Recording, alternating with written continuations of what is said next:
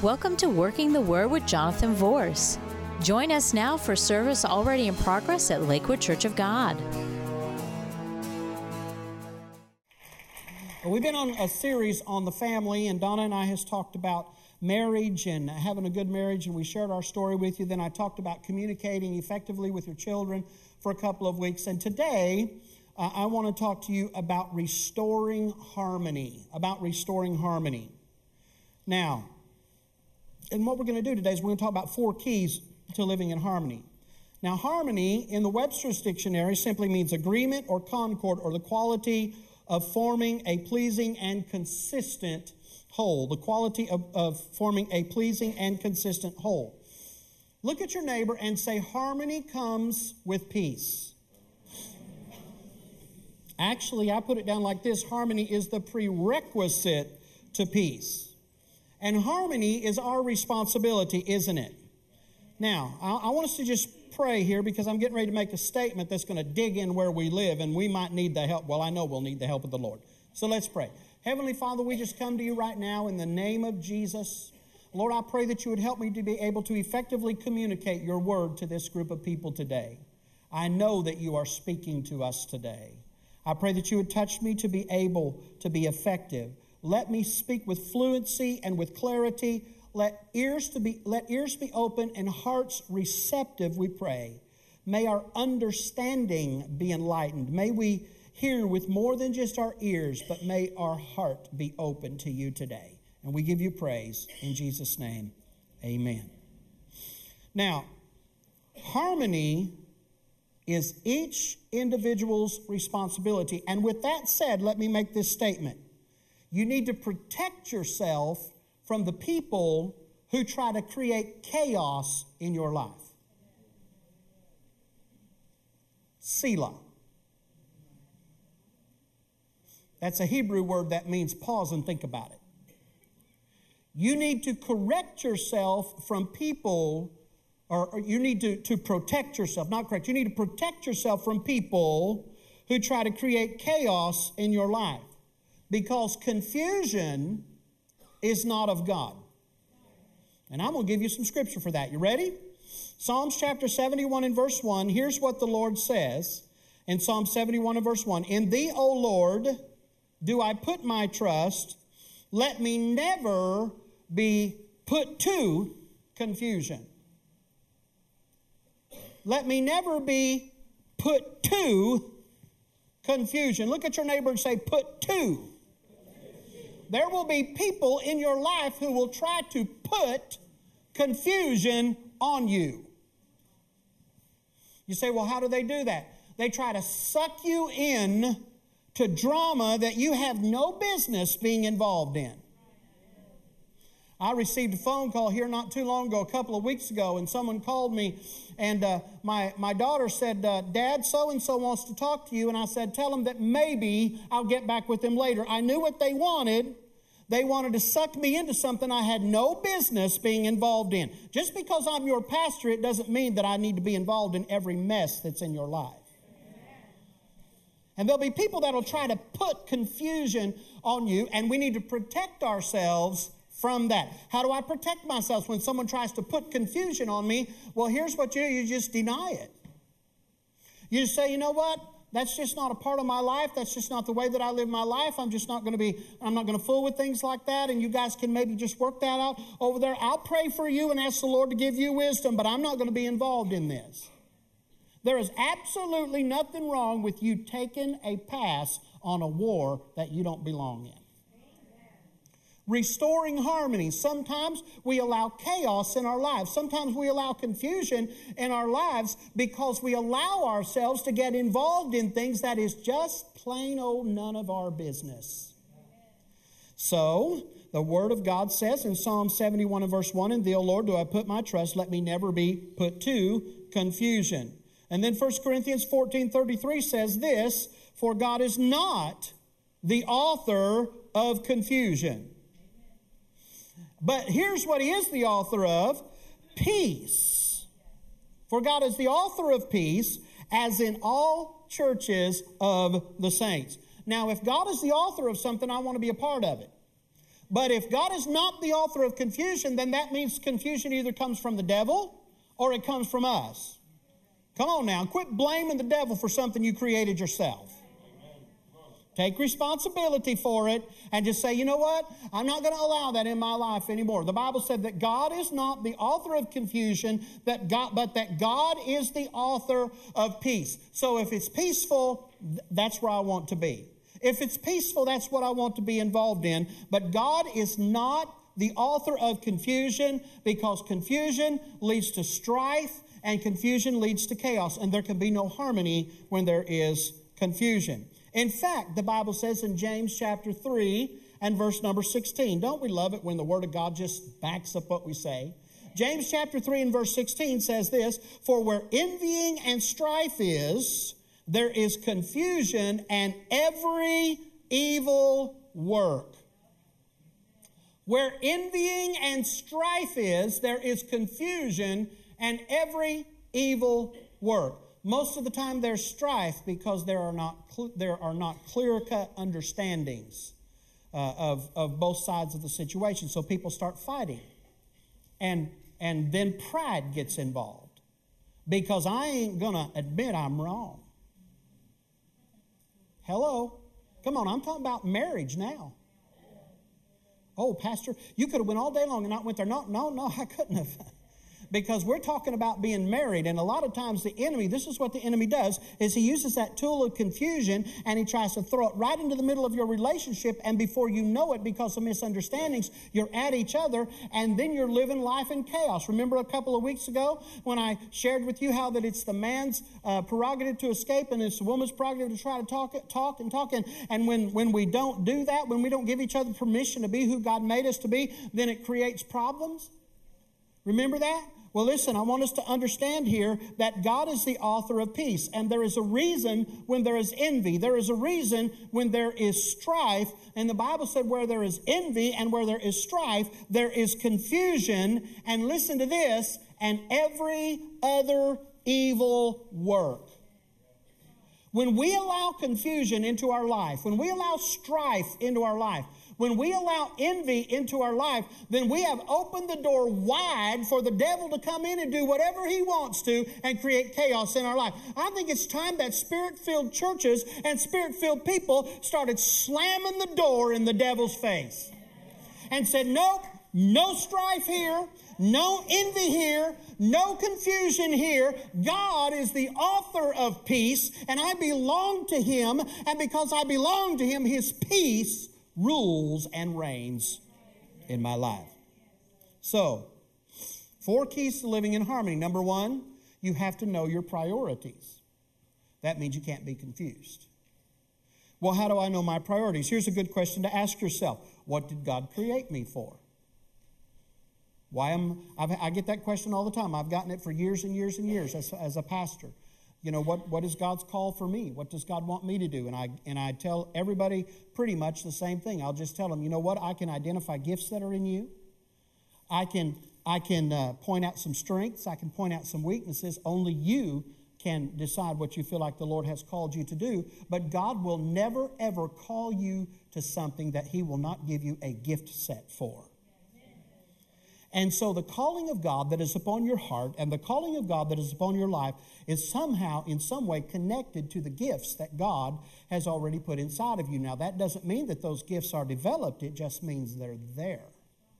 And so that's why it's important to submit yourself to godly leadership and spiritual leadership, where someone will pray over you and speak God's word over you and love you and guide you and direct you and teach you, so you can become a fully developing follower of Jesus Christ. So if I know my priorities, first of all, I, I can't let myself be put to confusion. And secondly, I have to ask myself, what did God create me for? Because the Bible does say in the N I V, in Jeremiah twenty-nine and verse number eleven, "For I know the plans I have for you, declares the Lord, plans to prosper you and not to harm you, plans to give you hope and a future." So when we talk about our priorities, we talk about knowing our priorities, when we talk about restoring harmony, when we talk about those things, I want to have a little hard truth talk with you. I had this little hard truth talk with those on Wednesday nights. We don't have near as many on Wednesday nights, and it's a lot more informal. But I had this hard truth talk with them, and I'm going to have it with you this morning because I want you to understand that God's priority for you somehow, in some way, fits into the Great Commission. The Great Commission is found in Mark chapter sixteen and verse fifteen, where Jesus said unto them, "Go into all the world and preach the gospel to every creature," or the good news to every creature. And that word preach means to communicate. So we're to communicate the gospel message to every creature. Now, here's a hard truth talk that I had with them Wednesday night that I'm going to have with you today. And I'm not trying to be morbid or anything. I mean, Grandma Hatcher went home to be with the Lord and made me think a little bit. There are seven point one billion people in the world today, and in one hundred years, every one of them will be dead. Hello? That's not being morbid, that's being real. Maybe one hundred twenty years, let's say that. Because the Bible said that a man's day should be one hundred twenty. That's in the book of Genesis, one hundred twenty years. So here's the hard truth talk. Every single person in this place, even the children, in probably one hundred years or a little over one hundred years, are going to be in their re- eternal reward. People spend their entire life trying to build wealth and trying to build a name for themselves and all of these kinds of things. Only, I mean, just one hundred years from now, it's not going to mean anything to them. The only thing that really has lasted the test of time is the gospel message. The Bible says that the grass may wither and the flower may fade, but God's word will stand forever. That's found in the book of Isaiah and chapter forty. It's important for us, it's important for you and I to start investing in something that's going to outlast us. Something to, to invest in something that will stand the test of time. I mean, I hit the big five oh in last December, and I got to thinking, you know, I, I may have more years behind me than I have in front of me now. And I look back to when I was a child, and it seems to me like, you know, when I was building a bike for my little brother from parts that I got from the junkyard, that's that's how we used to build a bike, young people. That's how we used to have a bike. We would go to the junkyard and get things, and we would build it ourselves. And so I was building a bike for, and it, that seems like that was yesterday, but you know what? That was forty years ago. That was forty years ago, when we would gather together in the church and the power of God would come down, and they were singing out of the redback hymnal, and "I shall not be moved," and "There's going to be a meeting in the air," and prayer bells of heaven, and people were shouting and dancing and worshiping the Lord and just all that kind of stuff. And then we would go home, and we would, if we if we had a television, we got A B C, N B C, and C B S, and P B S, and that was it. How many remember the bars at like eleven thirty, signing off the air? You know, they're singing the national anthem, and there's the flag and the eagle. And then at the end, you're like, and you're like, no, no, no, no, no, no. But it's just until what, six in the morning or something? Come on, I'm dating myself, aren't I? How many remember when the A M radio, you could get A M better than you could F M? Ham radios. Who, who will preach the message of the gospel around the world on my ham radio? Praise God.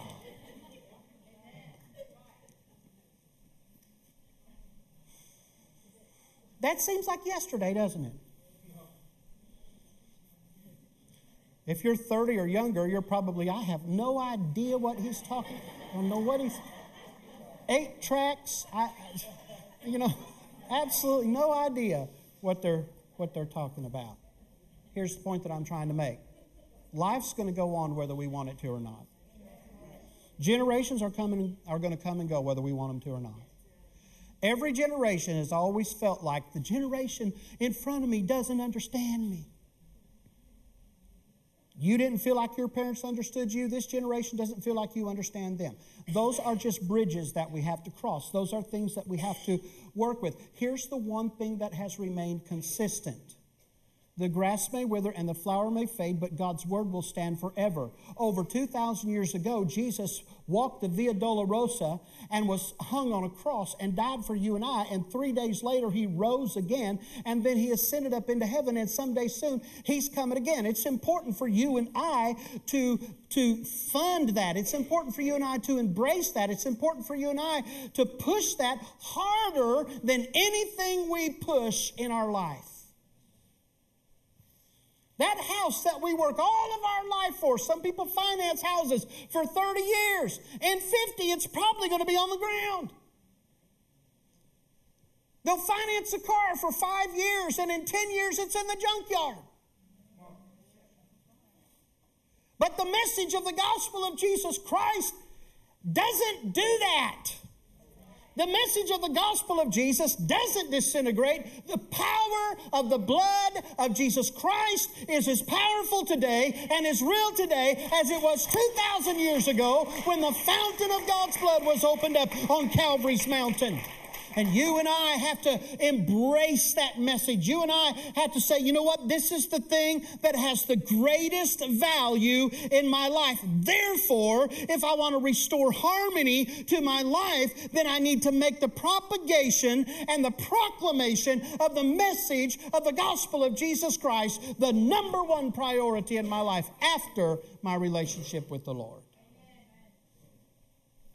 So God's priorities for you will fit somewhere into the proclamation of the message of the gospel of Jesus. That just makes sense. It's just practical truth.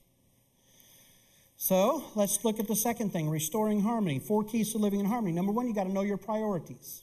So you, when they try to put confusion on you, you just deny that. You say, I'm not going to be a part of that.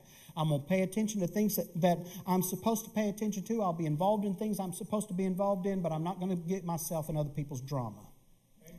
Okay, not going to do that because I'm living in harmony. Okay, I'm going to ask myself, what did God create me for? And I'm going to be involved in somehow being involved in the proclamation of the message of the gospel of Jesus.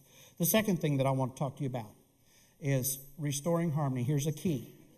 Keep conquering personal insecurity. Boom. We just hit somebody where they live, didn't we? And let me help you with this, okay? God made you you. Amen. Look at your neighbor and say, God made you you. God made you. Don't allow yourself to believe that some that you are less than what you are. God made you you.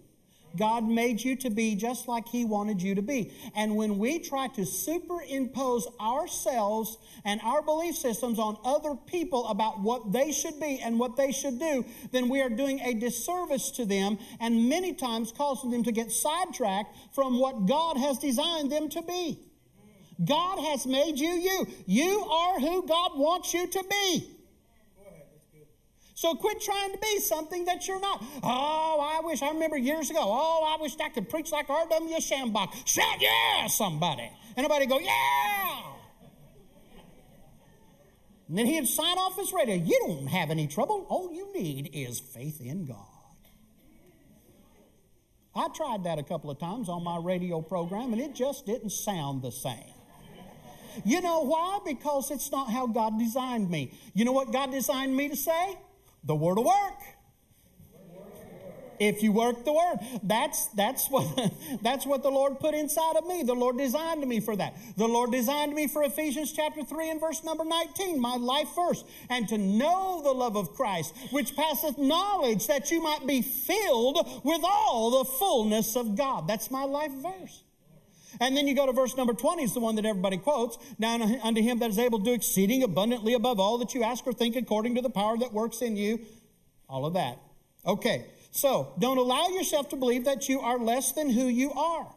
So, so how do I how do I do that? How do I overcome that? Well, you have to reframe the voices that are in your head. Come on. You've got dad talk in there. Why not get God talk in there? You've got mom talk in there. Why not get God talk in there? You've got a bad boss talking in there. Why not get God talk in there? Why not get word talk in there? You have to reframe the voices that are in your head. Well, you know, your name is such and such, and you'll never amount to anything. Just say, I rebuke that in the name of Jesus. My heavenly Father said that, that, I, that He will do exceeding abundantly above all that I ask or think. My heavenly Father calls me His son. He calls me His child. He calls me an heir to the kingdom. So who do I think I am? I'm a, I'm a happy Pentecostal, born-again, tongue-talking, holy, rolling, heaven-bound believer in the liberated power of Jesus' name. That's who I am. Hallelujah. That's who I am. I'm a son of God. I'm an heir of God. I'm a joint heir with Jesus Christ. I'm connected with him by the blood of Jesus. I've experienced atonement. I've been redeemed by the blood of Jesus Christ. I'm filled with the Holy Ghost. God's power, God's anointing is on me. Reframe, reframe, reframe the voices in your head. There are people that spoke negative things over you when you were growing up. You need to kick those negative thoughts to the side and say, you no longer can rent space in my head. Get out in the name of Jesus. You can't do it because of, I can do all things through Christ who strengthens me.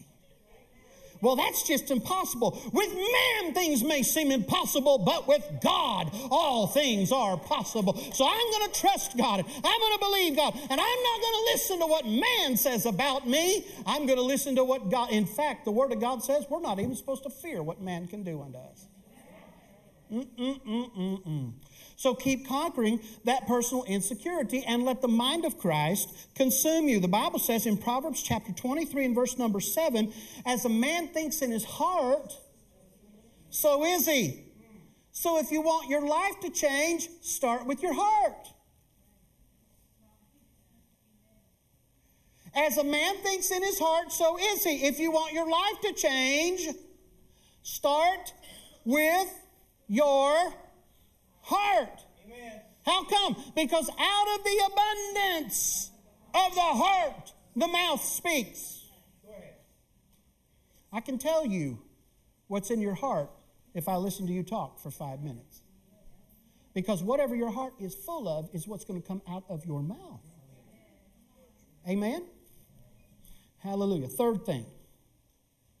So not only do we need to know our priorities, if we want, if we want harmony in our life, not only do we need to know our priorities, number one. Not, not only do we need to conquer personal insecurity, but the third thing that I want to talk to you about is living in unity on purpose. That means I choose it. This is my life's purpose.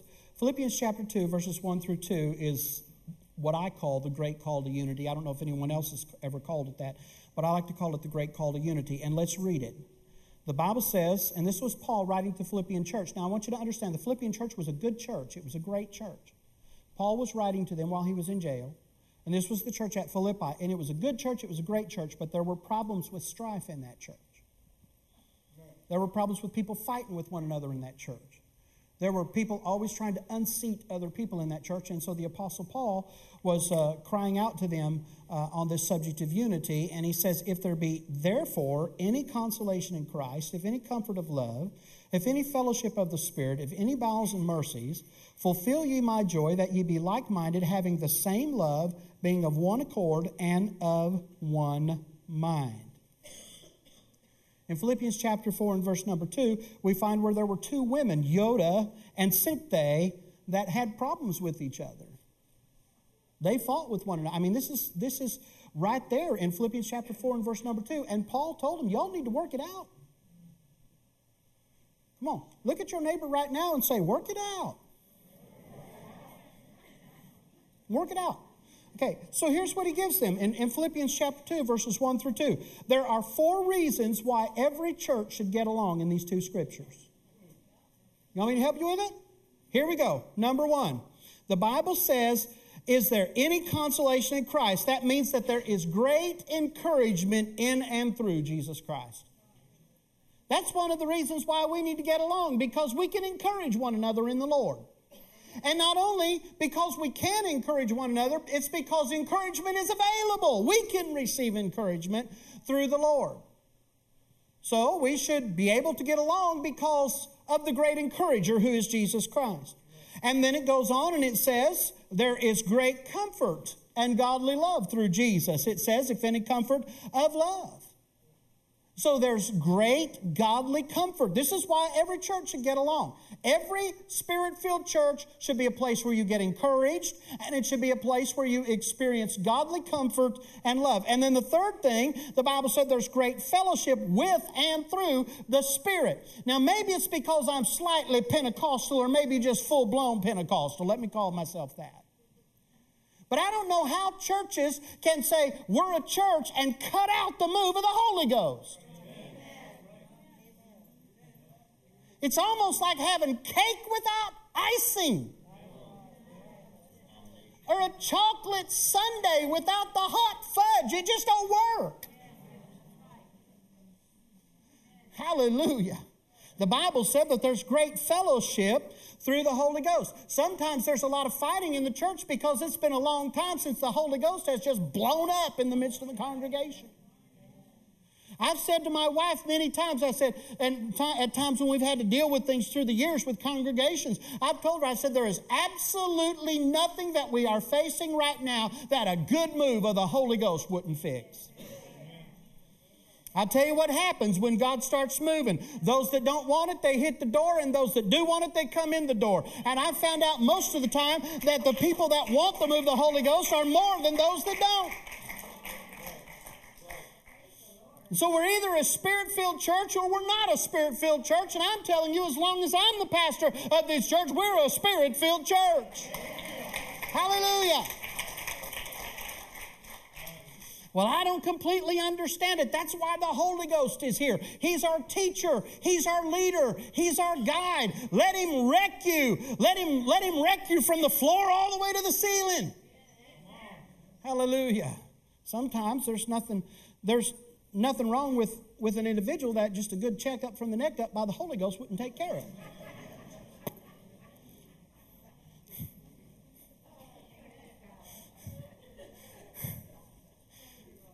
I tell you, I promise, I don't know where some of this stuff comes from sometimes. It just comes from the Lord. I don't practice this stuff. I just get up here and after I've prepared, just preach. Oh, man. Oh, all right. Four reasons. Four reasons why every church should get along. Great encouragement through Christ. Great comfort and godly love. Great fellowship with and through the Spirit. And then the last one here found in verse number one is that there is great care and mercy through Christ for each other. I think we need to start cutting each other some slack. Well, I just don't understand how they can call themselves a Christian and do such and such. Listen, your history isn't theirs. You didn't come from where they came from. You know, I'm I'm one of these type of people that, and I'm thankful for this, and I think it's a great, wonderful testimony. I used to feel bad about it, but I don't have this great big testimony about how that God set me, me free from drugs and from alcohol and how I was in the world and fighting in bars and stuff. I got saved when I was a kid. I preached my first message when I was eight years old, forty-two years ago. When I was a teenager, I wasn't out partying in the bars, or when I was a young man, I was out preaching revivals. It's a totally different background than the majority of you all. That doesn't disqualify me from being your pastor. It just means God said, I need you to lead those folks. And so I'm going to keep you close to my heart. And I chose to stay close to God's heart because let me tell you something, it's not always been a bed of roses.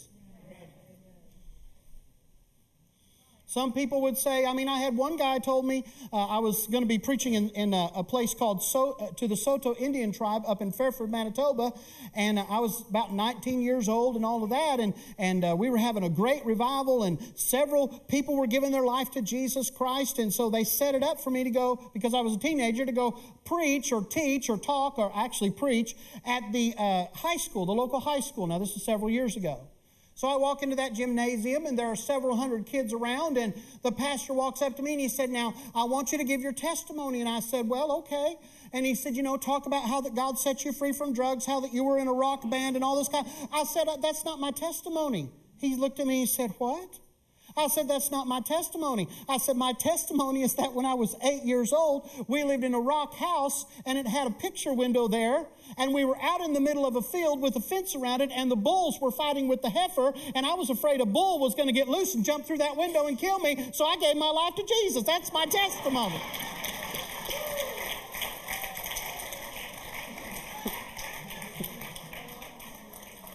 I said, that's my testimony.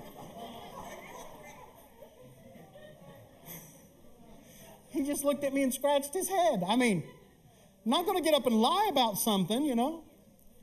That's really my testimony.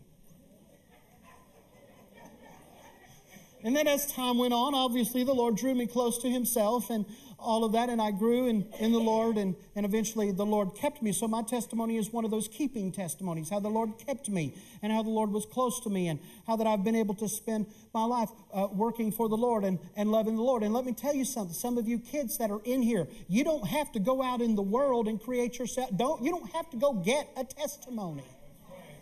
You do not have to leave the confines of, of, of, of this building. I mean, you need to be a light to the world, but you don't have to go into the bar, and you don't have to go do drugs, and you don't have to go mess your life up so that you can one day stand up and say, okay, Jesus set me free. And every person in this place that did mess their life up can say amen, amen. Because sometimes it's a hard road back to God, isn't it? Mm. All right. There's great care and there's great mercy and there's great love in Christ for each other. So there's four reasons why every church should get along, why there should be harmony in every church, why we, we have to give each other permission to come from where we were. We have to give each other permission to be who God made us to be. And so we understand that there's great encouragement through Christ. There's great comfort through Christ. There's great fellowship through Christ. And there's great care and mercy through Christ. And the Apostle Paul told the Philippian church, he said this, he said, it will bring me great joy if you'll quit fighting with one another and quit having strife and quit having chaos in your homes and in the church, and if you'll be like-minded, that'll bring me great joy. That's in verse number two. If you'll have the same love, if you'll be of one accord and of one mind, fulfill ye my joy, that ye be like-minded, having the same love, being of one accord and of one mind. So, if I want to restore human uh, harmony to my home, if I want to restore harmony to my life, then I need to live in unity on purpose. I choose unity. I choose to stay in love, and that means, listen very closely, that means I choose to forgive.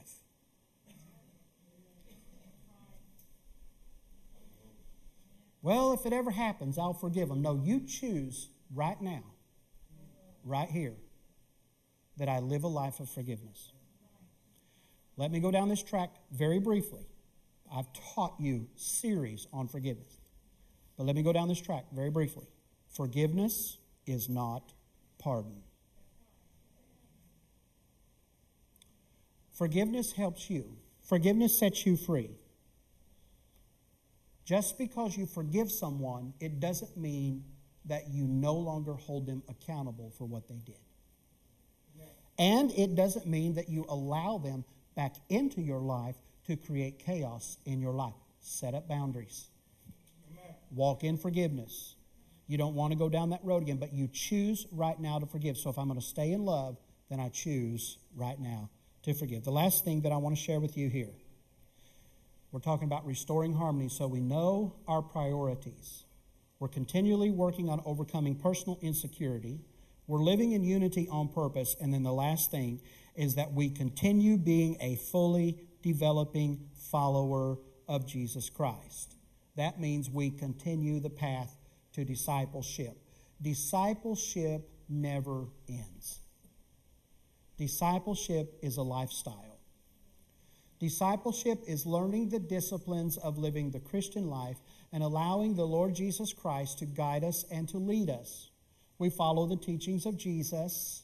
That's why we are called Christians or Christians. The Bible said they were first called Christians at Antioch. That means followers of Jesus Christ or followers of the anointing. So, in order to be a fully developing follower of Jesus Christ, that means I need to keep the Word of God active in my everyday life. Colossians chapter three, verses sixteen through seventeen says this, let the Word of Christ dwell in you richly, in all wisdom, teaching and admonishing one another in psalms and hymns and spiritual songs, singing with grace in your hearts to the Lord. And whatsoever ye do in word or deed, do all in the name of the Lord Jesus, giving thanks to God and the Father by Him. Verse number sixteen, let's look at two things in verse number sixteen. Number one, when God's Word lives in you, it brings life to your life. When God's Word lives in you, it brings life to your life. It brings life to you. You cannot download God's Word on a consistent daily basis and remain the same. Because God's Word is not just words on a paper. God's words are literally the utterance of God. The Bible said that holy men of God wrote as they were moved by the Holy Ghost. So when we take the Word of God inside of us, whether we listen to it on the Bible.is app every day, whether we do that, or whether or whether we read the Word of God, or whether we listen to teaching and preaching, or whether you download Pastor Jonathan's messages on iTunes or Podbean or whatever. Whatever you do, when you download that and you get that inside of your spirit and you do that on a consistent daily basis, then you are feeding your spiritual man and you are consistently growing in God. When God's Word lives in you, because the Word of God is living, it's life, it's not dead. This is not just another book. This is the holy, inspired Word of God. When God's Word lives in you, it brings life to you. And then, verse number sixteen, don't just let it live in you, but let it live richly in you and allow it to work. That means get a whole lot of it. What does it mean to, if you're rich with money, what does that mean? That means you got a whole lot of money. Does that make sense? If I'm rich in the Word, that means I got a whole lot of Word in here. So I'm going to live richly in the Word of God. I'm going to allow the Word of God to get so full of me, inside of me, that if somebody pokes me, Word comes out. Woo, hallelujah. You know what I found out? If I start to get down and discouraged and start getting into mully grubs and all of that, if, I, if that starts happening, then all I really need to do, sometimes I, sometimes it happens to me too. Sometimes I don't even feel like reading the Word. So I've got this little app, and you should get it, called Bible.is, and it'll just read the Word of God to you. And so sometimes I just hit that. I listened to the whole book of Matthew when I was in Jamaica. I'd get a free minute, and I'd just hit play. Guess what y'all are going to be hearing here before long? Bunch of messages out of Matthew. Woo, did that feed me.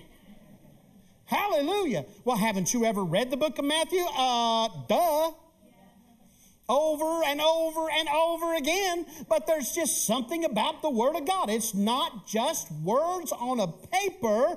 It's the inspired Word of God. You can read the same Scripture over and over and over again and get something different out of it. Why? Because it's alive. It's living. Get the Word of God inside of you. And the Bible said to let it live in you richly and allow it to work. And then verse number seventeen says this, and whatsoever you do in word or deed, do all in the name of the Lord Jesus Christ. And that word name there means authority, giving thanks to God and the Father by Him. So operate under the authority of the name of Jesus. So if I'm a fully developing follower of Jesus Christ, then that means I'm constantly being fed by the Word of God, and I'm getting so full of the Word of God that my spirit man is rich in the Word. And when my spirit man gets rich in the Word, then I step out by faith and I operate under the authority of the name of Jesus with the backing of God's Word. Woo! On Christ the solid rock I stand. All other ground is sinking sand. There is, there's a song we used to sing in church. Can't nobody do me like Jesus. Can't nobody do me like the Lord. Let me tell you something. I've lived it. I can testify of it. I can preach about it. I can stand up here and preach under the unction of the Holy Ghost and tell you nobody will do you like Jesus. But until you, yes. Come on. Until you experience the Lord Jesus Christ. Until He lives rich inside of you. Woo! Hallelujah. You know, I wish I could see nothing but your spirit, man. Then I'd know if I'm doing right. Because I, if, if you're just waddling around like this, then I know Pastor's doing good because he got me fat spiritually. But I'm concerned that we're anemic. We got to get the word in us. Let it live richly inside of us so we can operate under the authority of the name of Jesus. And then verse number seventeen, the Bible says, do all in the name of the Lord Jesus, giving thanks to God and the Father by him. So we're to live with gratitude to God for the life that he's given us. Gratitude is empowering. Hello. Come on. Tell your neighbor, say, my pastor loves me. If you belly aching all the time, you acting like the devil. Find something to be grateful for. And be grateful. Well, there just isn't anything in my life. You can talk, can't you? You got up this morning and sucked in God's great air. Gratitude is the prerequisite to favor. Celebrate the small victories and the larger ones will come. Little hinges. Swing big doors. Little thank yous. Open up greater opportunities. Lord, I'm going to find something today to be grateful for. There might be things in my life that I think is wrong, but that's not what I'm going to focus on. I'm going to find something to say, thank you, Lord. And I'm going to spend my life today not griping and groaning and complaining and moaning, but I'm going to spend my life today walking through life and saying, mm, thank you. Mm, thank you. Mm, thank you, Lord. Mm, oh, thank you, Lord. Come on, somebody shout with me. Say, thank you, Lord. Thank you, Lord. Come on, shout it out. Thank you, Lord. Woo, hallelujah. And you'll be surprised how harmony will come. You'll be surprised how peace will come. You'll be surprised how you start attracting a different caliber of people. Don't go down that road. I just don't like the kind of friends that I have. Then change. Reset. Reframe. Change your heart. People that gossip, people that complain, people that fight, people that bellyache all the time, people that are negative all the time are not going to hang around somebody who walks through life saying, thank you. Thank you, Lord. They're not going to do it.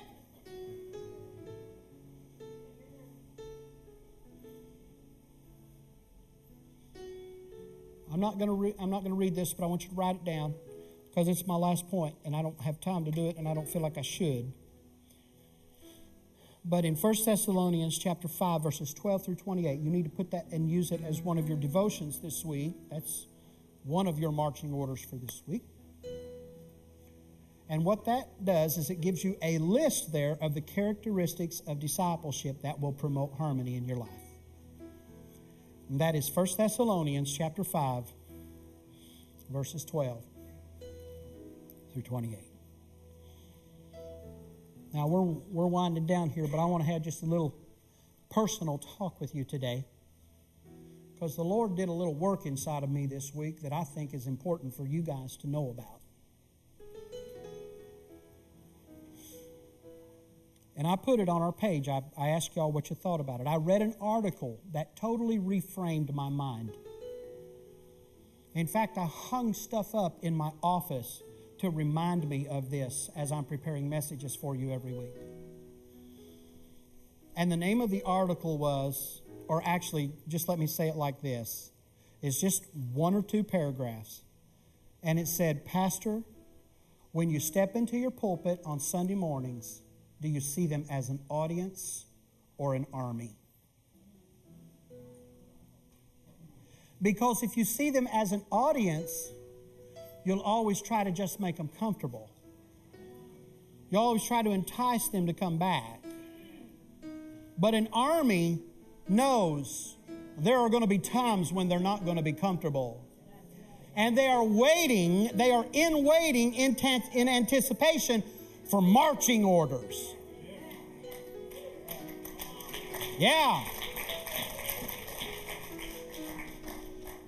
And I said, God, I'll never be guilty of looking at them as an audience again. Years ago, you called me a general. I'm leading an army.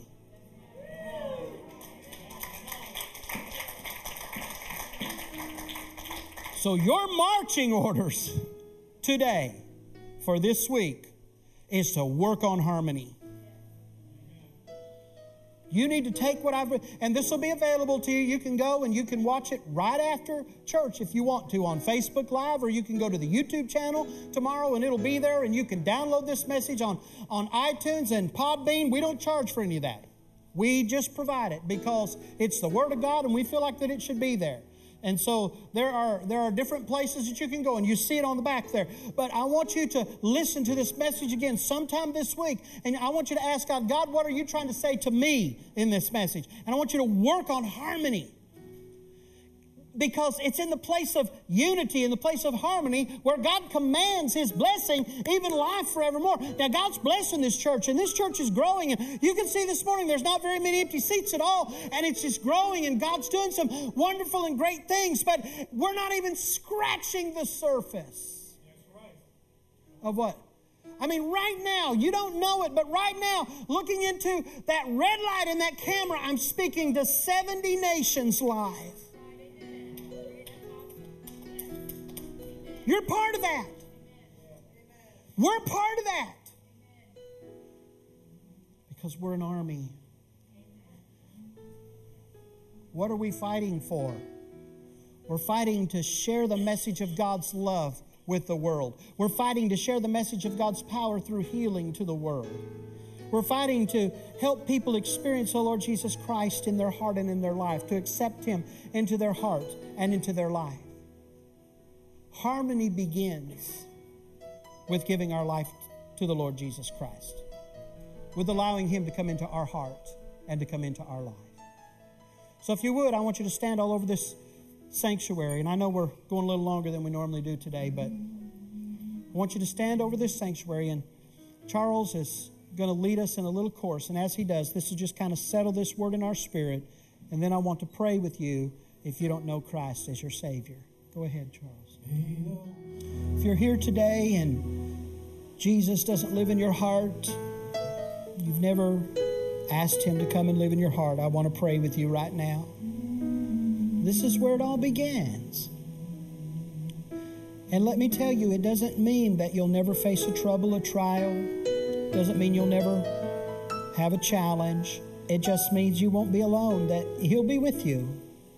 And He'll walk with you and He'll help you. Just pray with me and say, Dear Lord Jesus, I ask you to forgive me of my sins and to come into my heart. I believe that you're the Son of God and that you died for me. And now I accept you as my Savior and as my Lord. In Jesus' name, amen. Now, if you prayed that very simple prayer and you mean it from your heart, then the Bible said that Jesus will come into your heart and He'll live there. The next thing you need to do is you need to find a church that will baptize you in water. And you need to start ri- uh, reading the Bible. Start with the book of John, Saint John. Start reading the Bible. Start having Bible studies in your home. If you have questions, call us at the church office. We want to help you grow in the Lord. We want to help you be strong in the Lord. Amen. Thank you for joining us on Working the Word.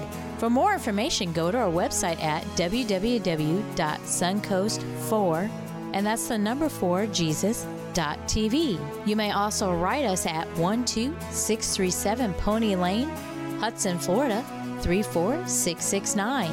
or you may call us at seven two seven, eight five six, one seven seven zero. Our office hours are Monday through Wednesday, nine a.m. to five p.m., Thursdays, nine a.m. to two p.m. And remember, the Word will work if you work the Word.